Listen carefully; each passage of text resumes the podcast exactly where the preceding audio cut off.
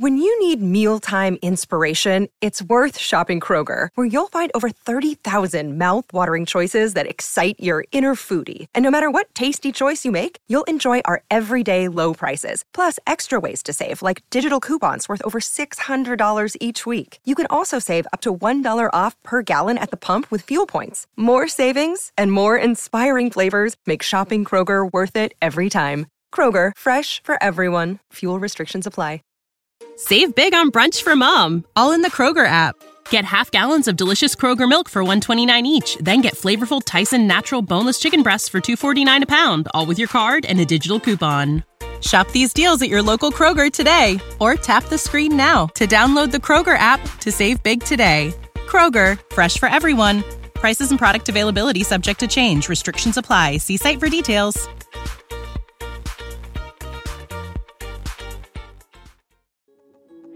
Listener. Welcome to the Deep Share Podcast. I'm your host, Andy Rouse, and for the last couple of decades, I've slowly been opening my eyes to a very different world than the one I grew up hearing about. And the more conversations I have with interesting people, the more mystifying this world becomes. So without further ado, let's get deep. We've got science to celebrate! Demons bliss now! After what, baby? Come on! There is rebellion in the wind. Everything I've said is true. It's real. Dinosaur fossils? God put those here to test our faith. A damn lie. I, I saw him with my own eye. Did IQs just drop sharply while I was away? We did illusions, man. None of it is true. I'm not insane. This is mass madness, you maniacs. In God's name, you people are the real thing. We are the illusion. What's up, everybody? Welcome back to the Deep Share. Tonight is a real treat. This was a blast. My guest is Andreas Xirtus, creator of TartaryNova.com.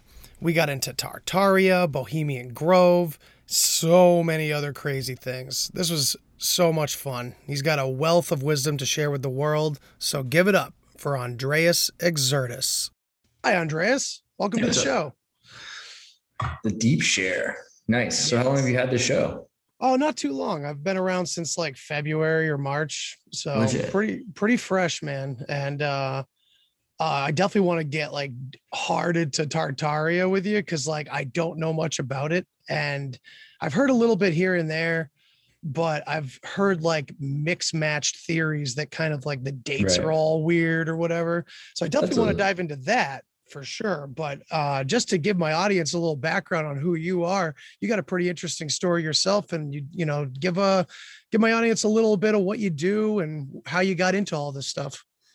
Uh, so yeah, my name's Andreas, and I'm um, what am I? So I'm an engineering background. I'm a material meta nanotechnology engineer, and I'm also a former CNN employee. Uh, so I've got the darkest background. Everyone's always like, "This guy must be an Illuminati shill," but I do my best to like. I'm guess I'm open sourcing the mystery schools. Is kind of what I'm doing. So I'm trying to take all the information that we've known about for years, and it's been on the internet. And before that, we old men had books about. And we're trying to get that information out to people. And so I've been also doing like free software for years, and I work with podcasters and help them like everywhere along the way with like mainstream political commentary all the way to alchemy. You know, and I'm a big fan of history. Lived around the world, gone over um, different kinds of archaeological ruins, and eventually like started piecing together that there was this lost history that the Illuminati talked about, like in the um, Freemason books. Like they talk about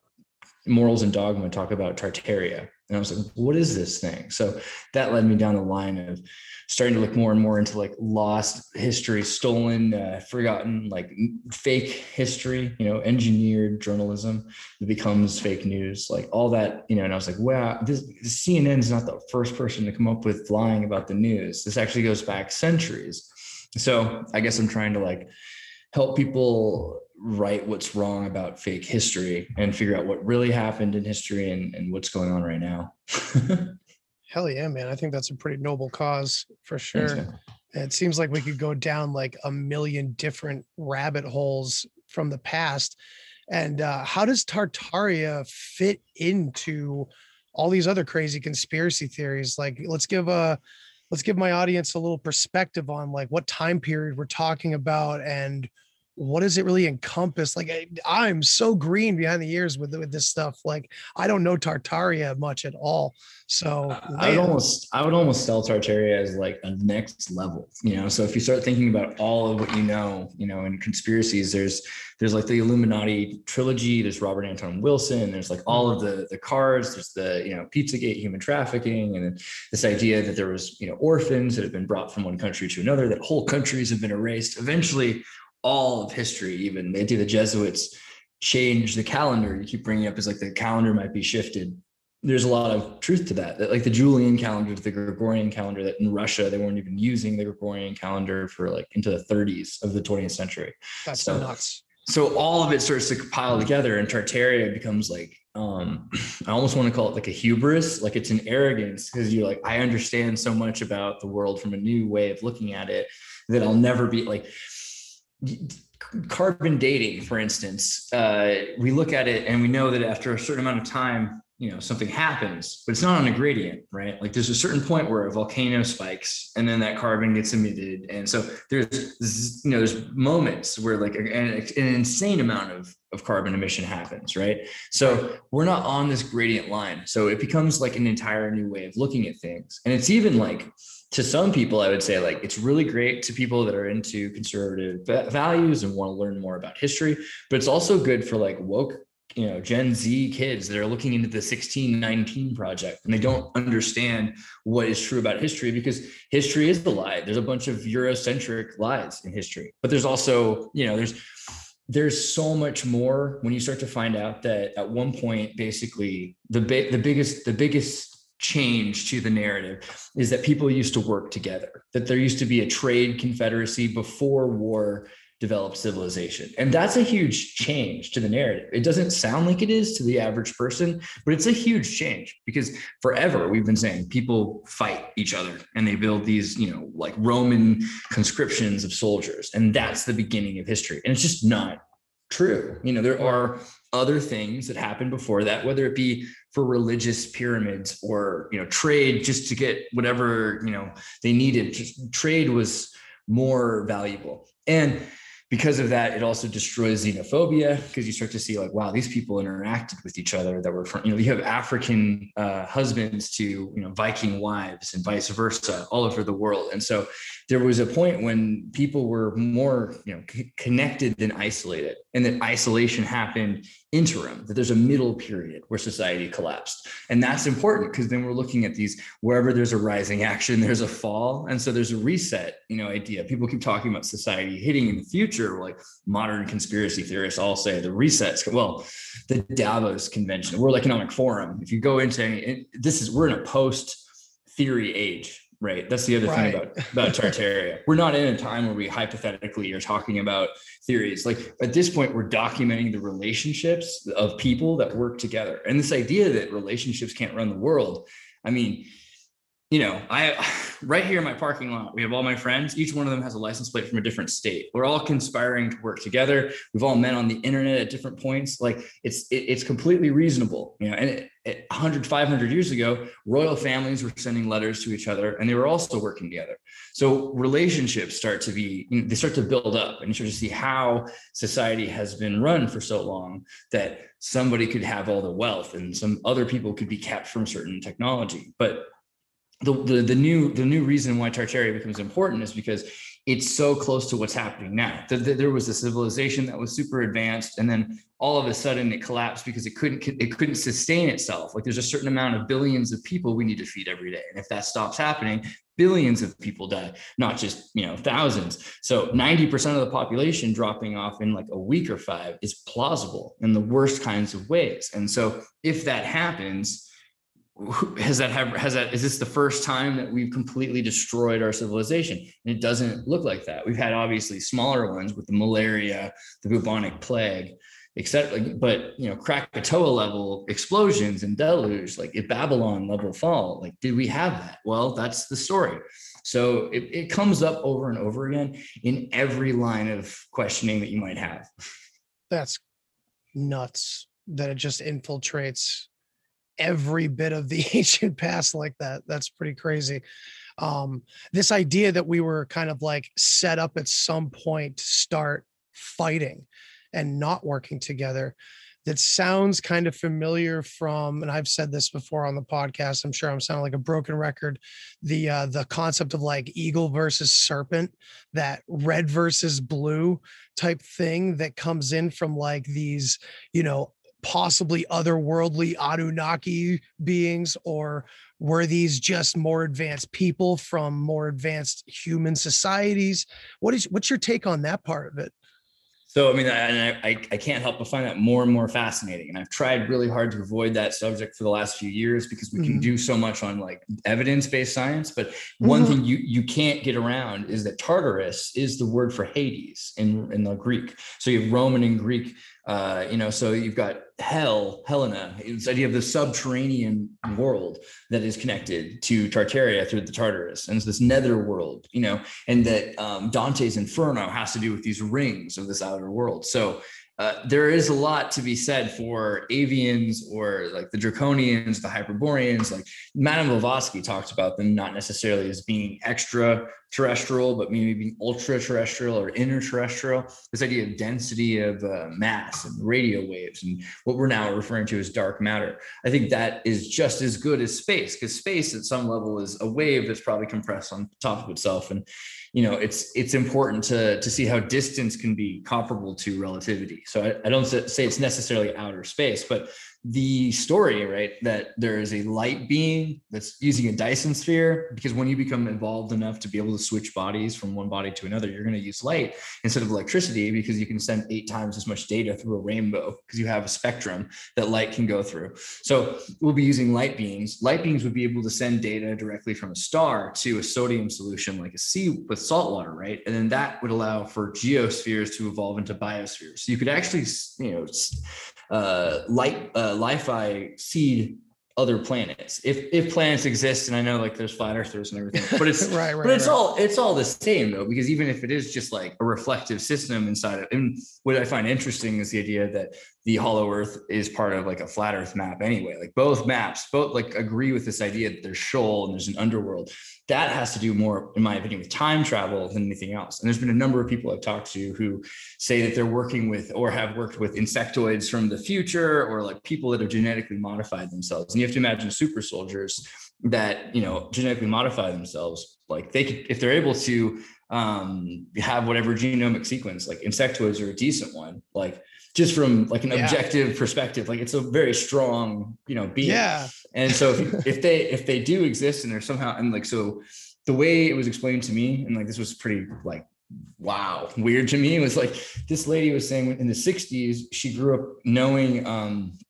that there was some sort of futuristic technology that was able to connect with machines in the past so there's a machine that's still running, and in the future, it becomes sentient. And that connects with the internet to older machines, which have never been turned off by the military. Maybe they're like uh, water and power systems, but then that can connect to the 60s and send phone calls or faxes, or and so that there's some sort of time traveling sentient AI.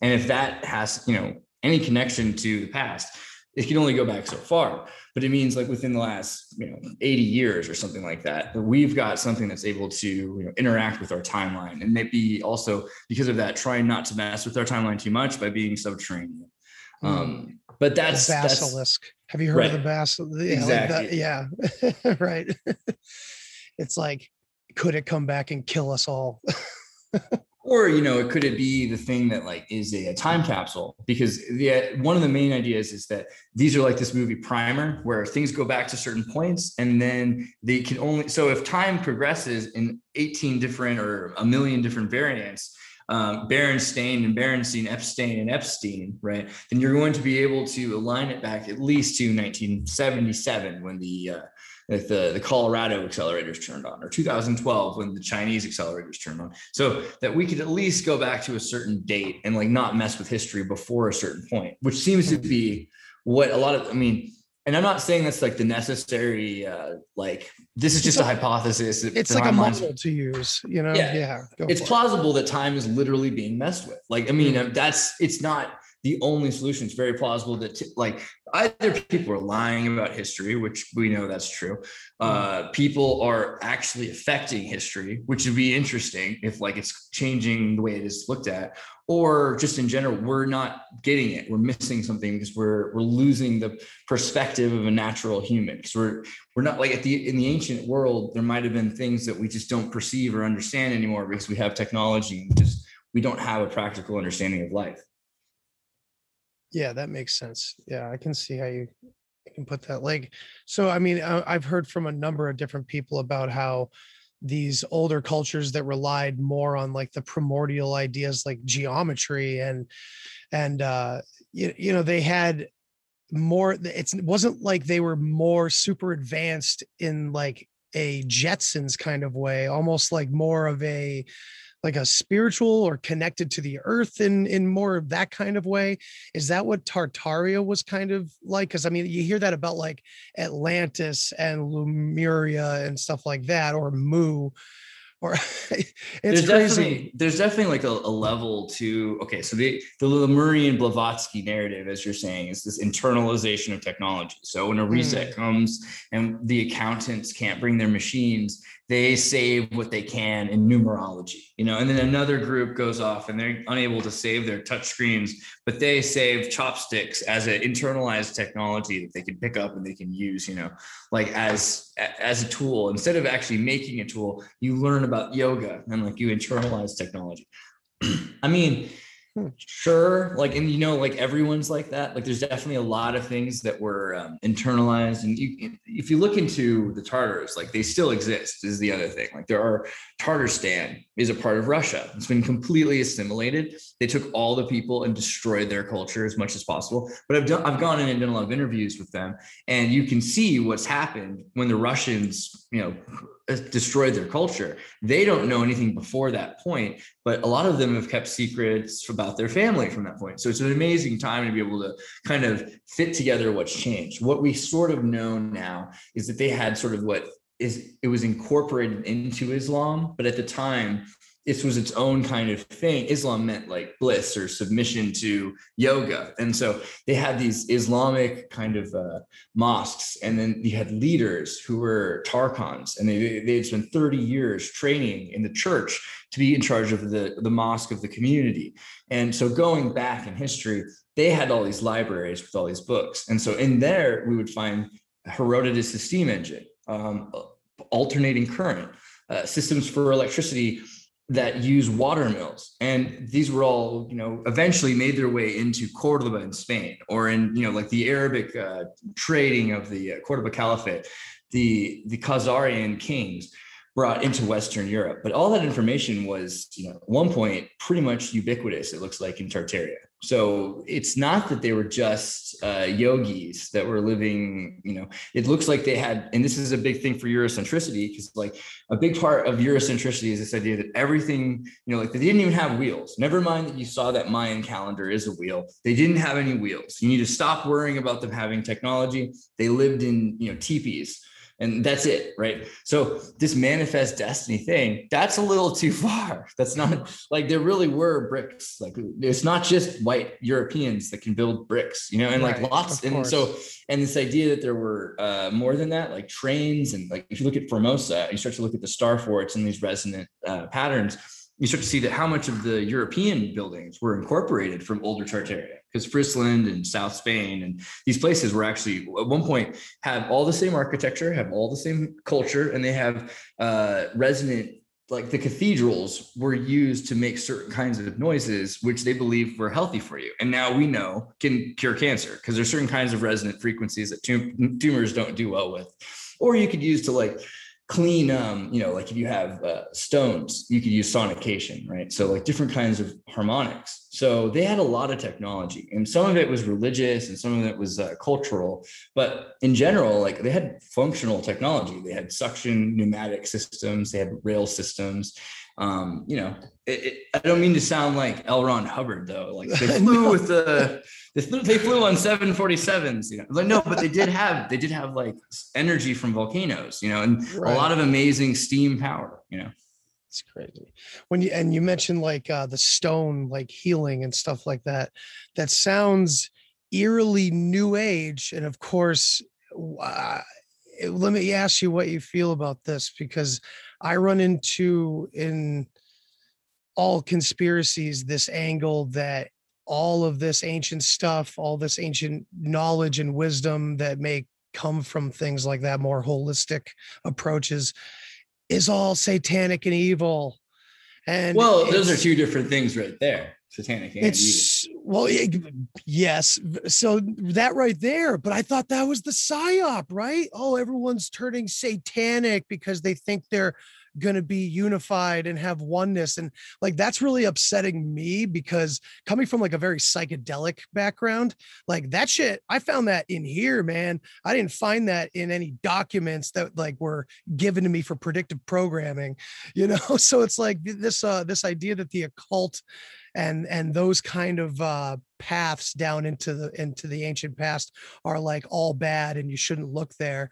That's i mean it's very, it's, it's also good to like you know it's good to say that. Like i mean you don't want people to think the occult is just you know my little pony and it's just safe. Sure. But but they're they're definitely like you know when i hear the word new age i think Aleister Crowley. And Aleister Crowley is uh the the most brilliant rebrander uh, one of them, you know, by by turning Satanism into the New Age movement, because Satanism in and of itself refers to a story, right? You've got this idea of a guy or a girl, a, the most beautiful angel, who think they're more righteous than God. And I've met a lot of people like this, people that think they're right, you know, even when they know the conventional wisdom is something else. They they know they're right, and also their life is all about doing the right thing like lucifer is the beautiful angel who's in charge of worship so every day lucifer's like yesterday i don't know what i was thinking uh, the, the the pony show is not that great but today we're gonna have a water show and i think you'll love it lord and then the next day the water show wasn't great but we have I, we have fire rings now with lions jumping through them and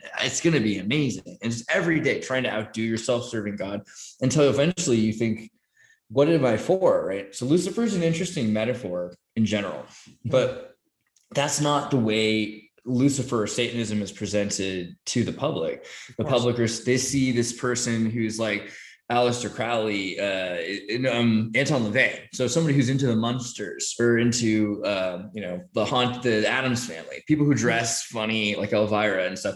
And thankfully that's no longer the stereotype actually because the idea that bad people look bad and good people look good is look really like disney did this for a while and it's really messed up a lot of kids and made it really easy to like prey upon naive people. Like if you went to a circus you know at one point you'd say oh that scary guy if someone was missing a kid they'd point at the scary guy. But now you're like i don't know that could be a vegetarian. So we're all we're all kind of you know adjusted in our perspective. And New Age, it shows this idea that you know, like it's not Satan, it's not Jesus, it's it's you, it's your own individuality. But that can be dangerous too, because then you're not aware a lot of the time that these are very specific spirits that could be manipulating you, right? And so it's good to like try to like focus on what is um not your you know your ego right because doing whatever you will is it's an easy way to control you because then just you're going to go for the carrot and you're not going to go for getting hit by the stick, you know? So it's just, it's right. easy to manipulate someone through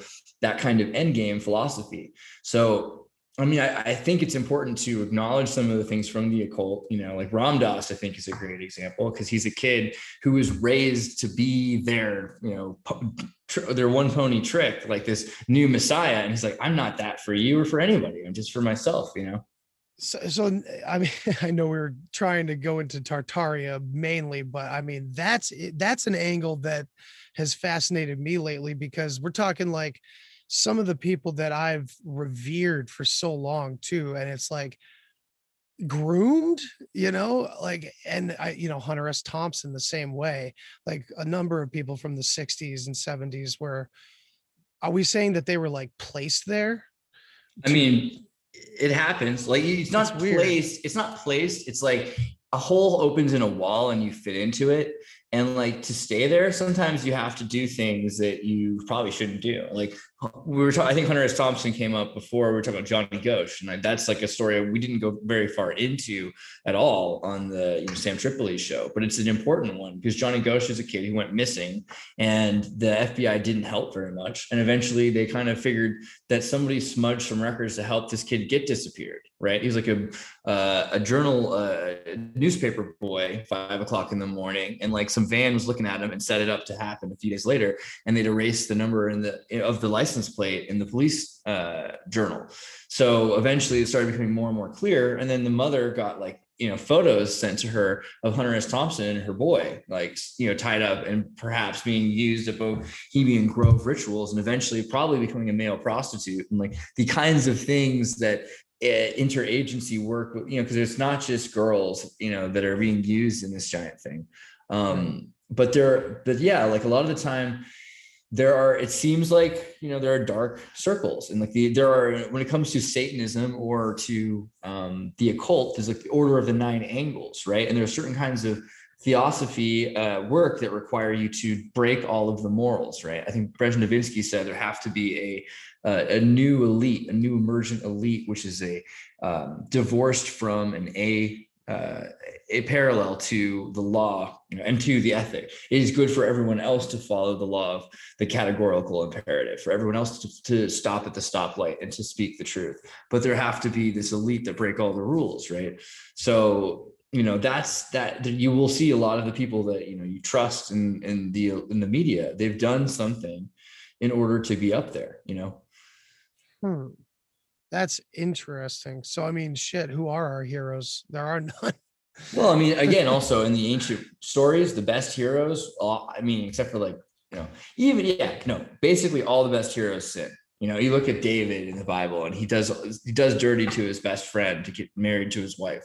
Like a mm-hmm. lot of a lot of people. Daniel, uh, you know, everyone in the Bible at some point has done some horrible things, you know, and like Noah was a drunk. So uh, I think Rama, like the way he treated his Sita, even, I mean, I'll probably get in trouble with the Hindus for saying that, but there's something wrong with that, you know, like he should have trusted Sita. So nobody's perfect. Like, sure. Yeah. and that's actually like in a on a on a loop back to Tartaria, like that's yeah. probably what happened with Tartaria. Like it seems like they had nobility that fell apart because what we see right afterwards are these specific families of uh, sailors essentially that take over, like the Dutch East Indies Company.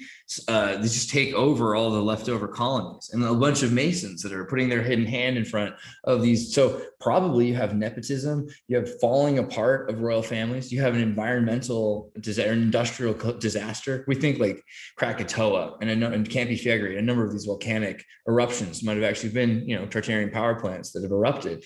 Um, everything that fell apart. Why did that happen? Probably because they weren't running their society perfectly, you know, and that tends to be like something everyone's like, oh, it must have been Lemuria must have been perfect. Like, mm.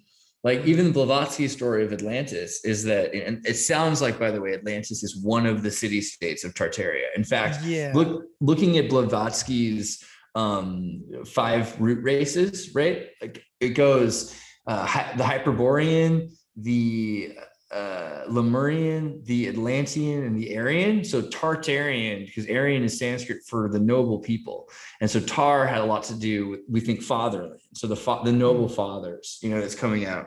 So that would be the last major one is the Tartar the Tartars, and then become the fifth root race, which is supposed to be emerging right now. And so also is an androgynous race, which is interesting, you know, because we're going through this gender uh, cultural revolution, right as Blavatsky said, there would be a new root race. Yeah. Wow. Seems like, whew, like a lot of uh, almost like could be looked at as like all predictive programming in a, in a way, you know. That's true. I mean, pre- predictive programming is important to look at. Um, it has a lot of angles, possibly a lot of layers. There's a lot of like media, like so. You look at like um, Wizard of Oz. Wizard of Oz uh, is a you know uh, Baum was a Blavatsky um, fanatic. And so he took a lot of her work and turned it into Wizard of like NY and OZ. It's like HAL and IBM, like with Kubrick. The letters are just right next to each other, X, Y, O, Z, you know. So New York and Oz are like two parallel realities. And Emerald wow. City being over Kansas because it's a vanadium mine, which is a uh, 30, 23rd element, which, you know, is his number, which was also, um, you know, like Robert Anton Wilson's favorite number, the 23 Enigma that comes up a lot.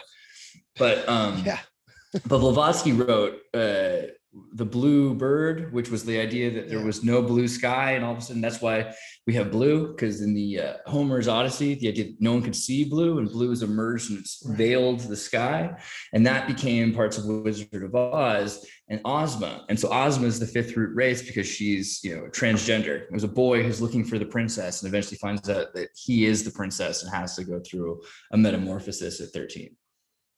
Wow. So do you think that the the hidden hand uh do you think that they feel like they have to do this otherwise like reality is going to fall apart or something? By like you have to like follow these predictive patterns throughout history or something?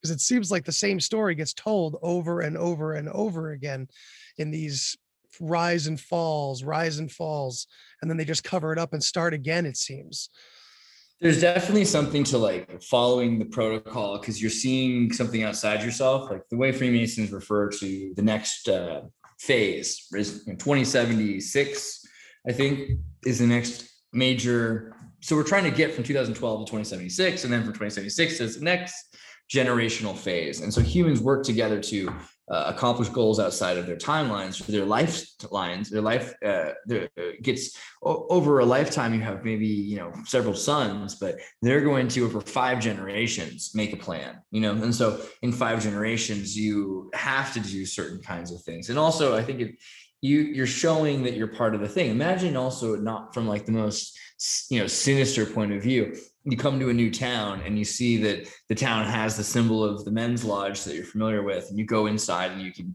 uh, get to a book because it's the 15th century and there's no internet right? So there's a, there's a lot of these groups that kind of form because they feel like they have to follow the rules and also the Tao and ritual, you know, because the Tao is the noble Tao is not the eternal Tao, but there's also the ritual, which is like put you into the axe uh, suit and start using the axe and start chopping the tree that you're, you know, George Washington chopped down, and maybe you'll learn something. Maybe you'll do you'll learn you'll get something out of it that George Washington got out of chopping down his own tree. Full on material ritual. So they use those a lot, hoping that it'll build certain kinds of character. You know, and hmm. freemasons in general are also like foundling like altar boy level. So it's this idea that ignatius had the jesuits which are you know take the children remove the parents raise them like the jedi and they'll come out a certain kind of way. And when the jesuit suppression happened freemasons you know took that idea to the next level. They're like you don't need your parents because you're god's children and you can just be all that you can be. Sound familiar right? Like so mm. wow. So it's it's weird. It's almost like it doesn't even sound like a conspiracy on this level. It almost sounds like like what do you think? Do you think they're trying to attract truth seekers and people of that kind of ilk? It's almost like cicada. Like, you know, for those of us that kind of can get it, it's like they're clearly talking to us because they're, they're it doesn't feel like anything is really held back we have a whole community and the, the truther community built on all this information that we can't get to but we we kind of can. Like foia kind of seems like just given to us. And you know i hate to say this but like because i have a lot of friends on you know certain platforms that seem to be the alternative platform because youtube is this big evil thing owned by google. But these alternative platforms you just download them on google play.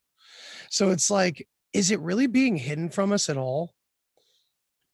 I mean, it's definitely like they're not burning the books so much as they're building libraries around them. So you don't have to worry that it'll be there to find. But eh, what is truth? What does it matter? I think X Files had that episode about Dr. They, and he can just change. You know, no, it doesn't matter what is true because people don't care what is true. They're looking for what appeals to them. So there's very few people that are left that are, you know, I think I realized this when truth versus obey was a thing. It was Obama versus Ron Paul. It's like obviously people given the truth are going to choose the. No, they're not. They're that's not necessarily the way it works. So the few people that will choose the truth are probably very precious to anybody. Um, and they're probably worth whatever. Don't sell out, I think is the deal.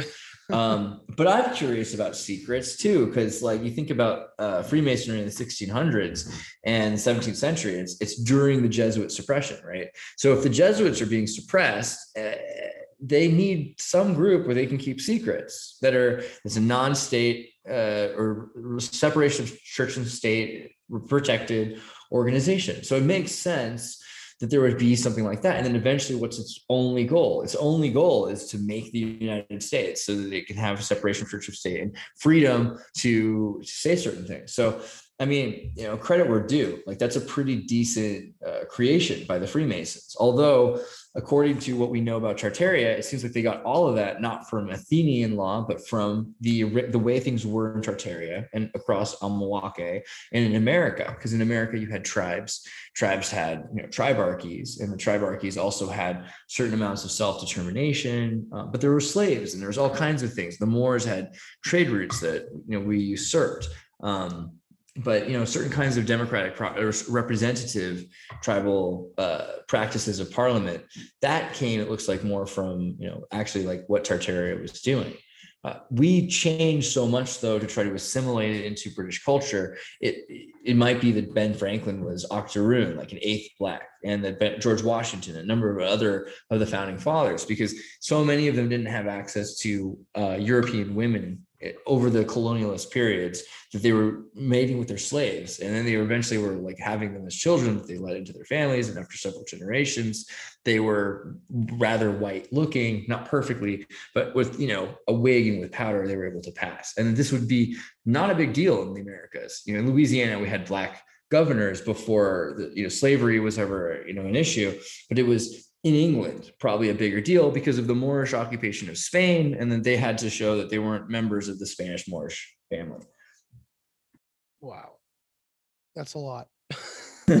Sorry, bro. no, that's great. It's awesome. It's just a lot to digest. Um, so we're we're to suggest that they've just basically eradicated all of Tartaria at some point for just the simple act of of you know divide and conquer and you know imperialism? Is that what we're kind of thinking? It's just kind of like a nation that fell. Why do we get to hear about other nations that fell but like tartaria is so covered up so, so Tartaria is first off, a lot of nations do disappear, but Tartaria is bigger than a state because it represents a confederation of a bunch of nations, of Scythians, of, of Aryans, of people in the south uh, that were actually having a triangular trade with the Moors and the Sephards in Africa. Like there was so much of a bigger right. network before this Edo period that we kind of are referring to it as, you know, you could refer to it as Babylon, but Babylon's just Samaria, right? So this idea that there was a larger trade network that was that large, that that's why you know it's, it's it's so much more important that it didn't happen. And for the most part they acknowledge that it happened. Like we have china referred to for a while like oh well we just misreferred china. China is tartaria and ian fleming has a book tales of tartary where he's referring to china and they slowly start to break it down. But the, the jesuits refer to the americas as tartary as well. So when you have china and america and it starts to spread around you're like okay tartary is a much bigger concept than just this one country.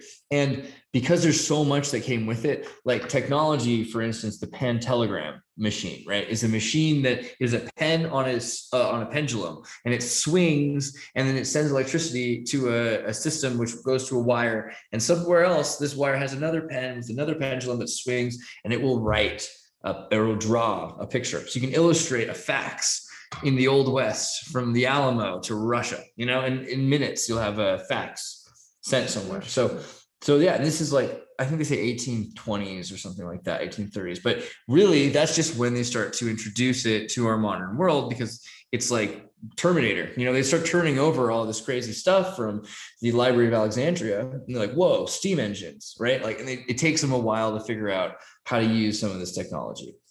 Oh, wow. So do you think that the Tartarians were influenced by some some force before them on the planet? Like, do you think this just goes? Because I mean, I recently had uh, author Michael Cremo on the show talking about finding, uh, you know, literature, primary literature from old archaeological sites that suggest, you know, human, modern human remains that were in sediment undisturbed from like six million years ago and things like that. So, I mean, I'm wondering how, how far back can we trace Tartaria in our history? So I'm, I'm pretty hesitant. I, we were talking earlier with carbon dating to mm-hmm. use carbon dating to, to say years. I can say uh, with pretty good distinct, and I would probably, I think your Michael would agree with me uh, eruptions. I can measure eruptions, you know, with carbon dating. So I'm pretty good at saying how many eruptions have happened, but how many years that could actually have changed, especially if we're talking about millions, because so much changes in, in the world. Um, but in terms of how long I think the world, uh, or in terms of, of, of civilizations have existed, there's the idea of the six major extinctions that there's been five and we're about to hit our sixth. I kind of think that that holds true. The idea that there's been four major root races, like Blavatsky says, might actually hold water. I I don't think that we're so different. I think a lot of people say that we're different humanoid races. I think we're very similar hominids for one reason or another, either because we're the same or at least because we have gene flow. You look at Denisovan and Neanderthal and Homo sapiens, and the fact that there's the capacity, if you take a horse and a donkey and you breed them together, you get a mule, it's sterile. It's because there's no promoter sequences that match up, right? But we have these uh, exo drivers, you could say, that make it possible to plug in one of our promoter sequences from one of our species of bipedal hominid to another. So Denisovan and Neanderthal can breed together. Homo sapien and Denisovan can breed together. Homo sapien and Neanderthal can breed together. And that's that's incredible. Most species they can't do that. So either we're engineered to be that variant that there's gene flow back and forth, or you know we are literally the same species with that many diversions that have happened and yet still have been able to come back together so it, it would it would say that like humans as a genetic concept are probably more complicated than we really realize and the dna might actually have this in mushrooms might be able to store the digital noah's archive that is humanity and reprint that and produce new kinds of hominids that, that are based on whatever needs to change in the exome because of our environment um, but yeah, I think in general, we're looking at probably like four major civilizations. Uh, according to uh, what we understand about civilization, though, that could be a really broad concept. Right. Well, I mean, there's multiple cultures that talk about that anyway. The Mayans talk about like what five worlds. Right. Um, and then the, the Hindus, Vedic. the Vedics. Yep. Yeah, exactly. So, I mean, obviously, this theme is everywhere. Um, are you familiar with Manly P. Hall and his Absolutely. work? I noticed Love that you that had his Secret Boom. Teachings of All Ages behind you. I was like, there Absolutely. you go. Absolutely. I, I, I felt think... like which book should be up there standing? I'm like, that one. That's the oh, only yeah. one. that's the that's one of the most incredible books of all time. Just the, the fact that only two copies were available. One went to the Prince of the Netherlands, right? And the other to which lodge? Was it the San Francisco Lodge? I forget. I'm not sure. I can't remember. Originally I told that story by a Freemason though. yeah, it's it's crazy. So that book's really key. And some of the things he said, I forget where he mentions it, but he talks about the Tartars and he mentions Tartarus a number of times because of the death uh, realm. Okay. Yeah. I well, I brought him up because in one of his lectures a long time ago, and actually I think it was one of his lectures from this t- from the time period where he was going through his his main you know this material. Uh, he talked about Atlantis to his audience and was kind of saying what we're talking about now with Tartaria um, talking about how this wasn't clearly wasn't just some island. It was a culture. It was an international kind of seafaring culture. I'm wondering how like i mean manly god he know he knew everything. And he was talking about it like atlantis. I, it's funny that, that he may have had limited resources at the time where he was thinking about that maybe I wonder how he missed it.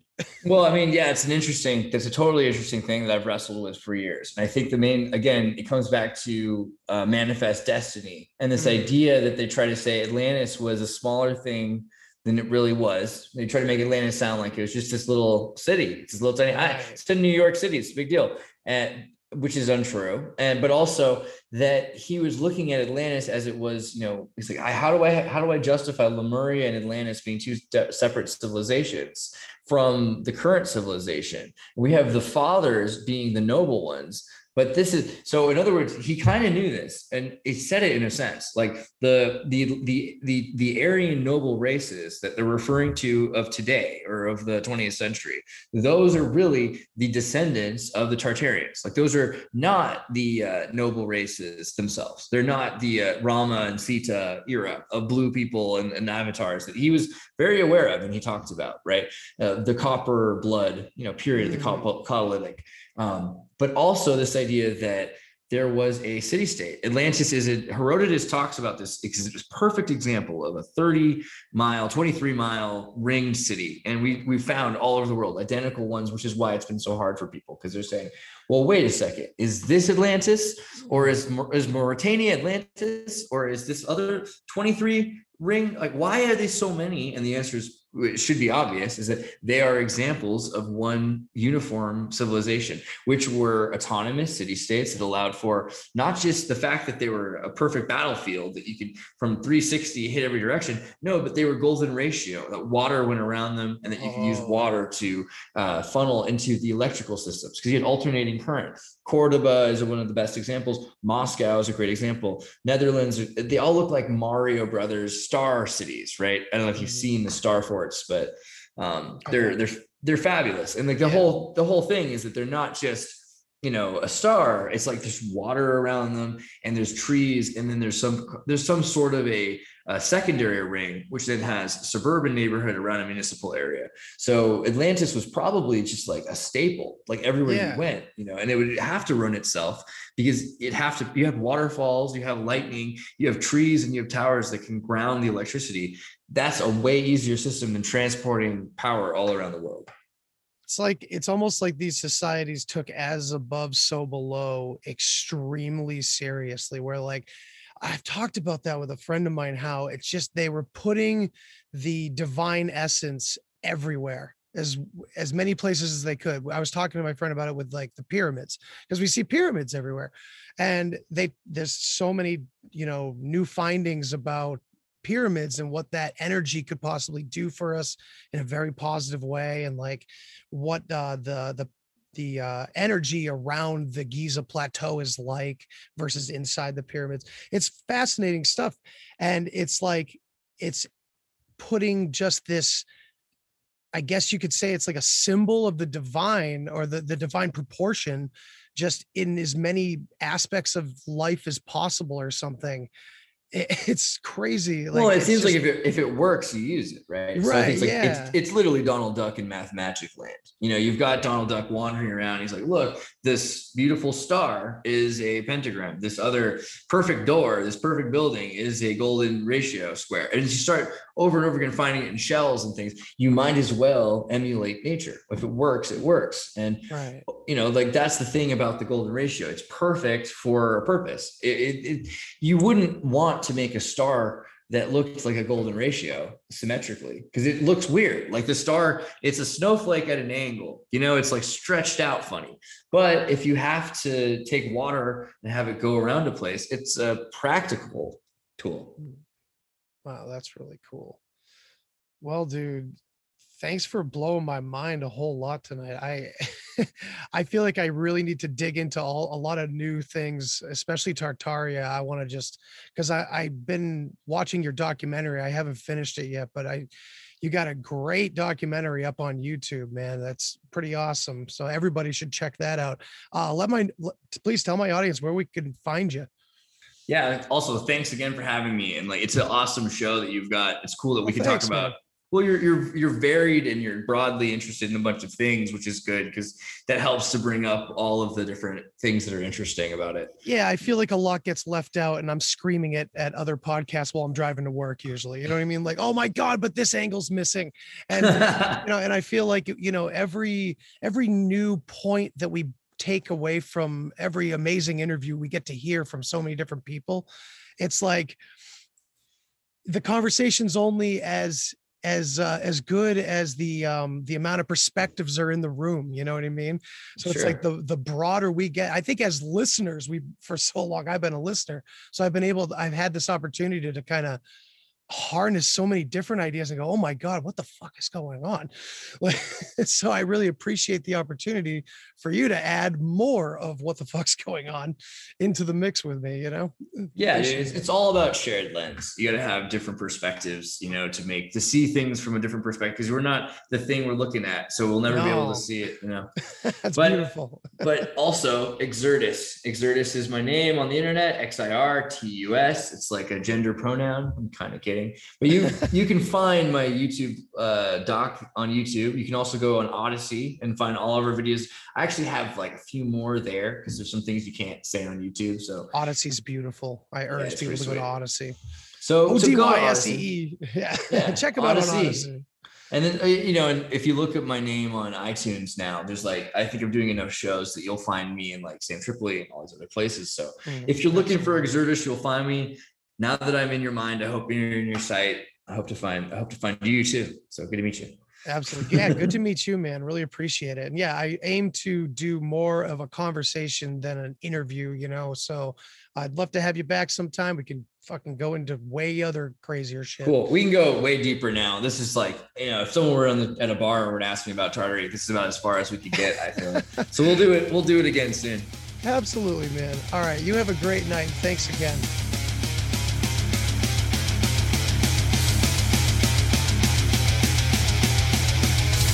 Listening to this episode of the Deep Share Podcast. If you want to hear more, then hit that subscribe button. Follow me on all the social places. And remember, think for yourself, but don't always believe what you think. Till next time. Human sacrifice, dogs and cats living together, mass hysteria. Enough, I get the point. you have meddled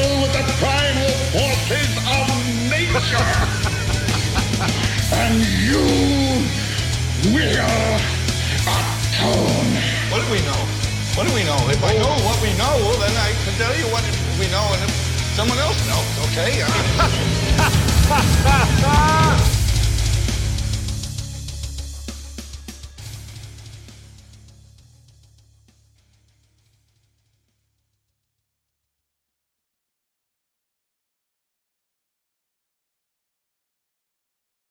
When you need mealtime inspiration, it's worth shopping Kroger, where you'll find over 30,000 mouthwatering choices that excite your inner foodie. And no matter what tasty choice you make, you'll enjoy our everyday low prices, plus extra ways to save, like digital coupons worth over $600 each week. You can also save up to $1 off per gallon at the pump with fuel points. More savings and more inspiring flavors make shopping Kroger worth it every time. Kroger, fresh for everyone. Fuel restrictions apply.